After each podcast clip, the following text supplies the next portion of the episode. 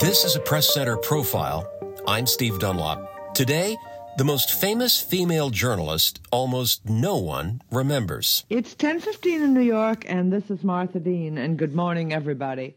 And I Women's angle? What's that? one of you has Martha Deane once asked. holiday Women are people. If a story is good, it's good. If it's bad, it's bad. Before I tell you about our guests on the Martha Deane program this morning, Marion I'd like Young to Taylor, you whom to- listeners of New York radio station WOR knew as Martha Deane, is perhaps the greatest forgotten pioneer for women in broadcast journalism. Her daily 45 minute interview show ran for 32 years, from 1941 to 1973.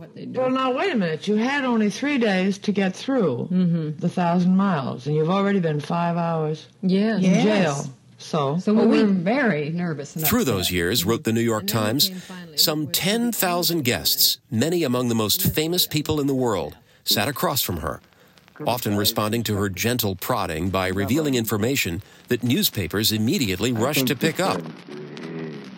We ought to let politics go for a while and back up the president. can you let politics go, Admiral Byrd, in a democracy? Um, only in time of crisis. And I seem to be about the only one. Perhaps that's because, unlike many female on. broadcasters of the era, Marion Taylor refused to be thought of as a woman's reporter. She was a reporter who happened to be a woman. Not long out of college, Marion went to work for the Scripps Howard newspaper syndicate. They sent her to Europe as women's editor, perhaps expecting reports on the latest fashions from Paris. But her tenure there coincided with the rise of Nazism.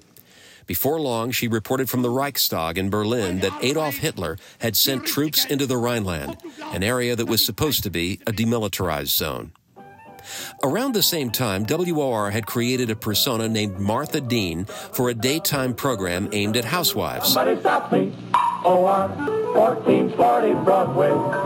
710 on your dial. The first host to use the name, Mary Margaret McBride, left to start a show under her own name at CBS.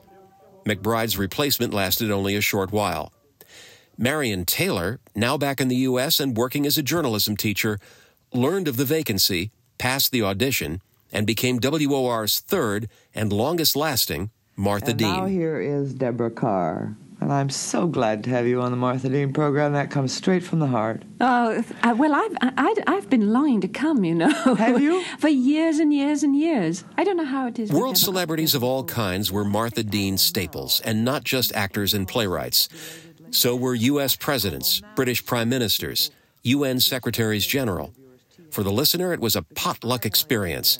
Guests were rarely announced in advance, so you never knew who Martha Deane, or Marion Taylor, would be talking to next or talking about. I agreed to abide by the rules of Alcoholics Anonymous. But Bill, co-founder of AA, is here. Good morning, Bill. Good morning to you. Thanks very much for having us on the air with you. And I'm glad you're here too. You won't find many audio clips of Marion Taylor online. Most of her surviving work is on lacquer disc or undigitized audio tape at places like the Smithsonian or the Paley Center for Media. But there is one clip I found that seems to speak to our moment.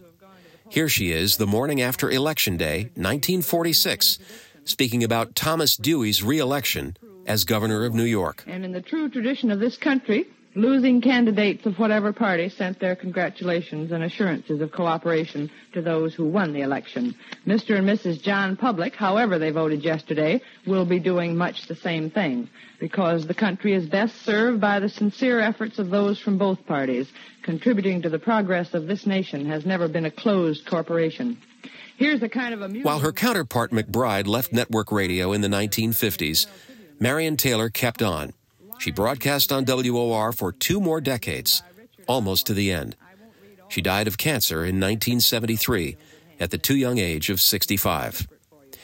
Women like to think with my guests, the Times obituary quoted her as saying. If all they wanted was entertainment, they would have tuned me out a good long ago. Many of my programs have been no laughing matter. This has been a Press Center profile. I'm Steve Dunlop. Subscribe to the RSS feed of the Press Center commentary by visiting dunlopmedia.com forward slash podcast.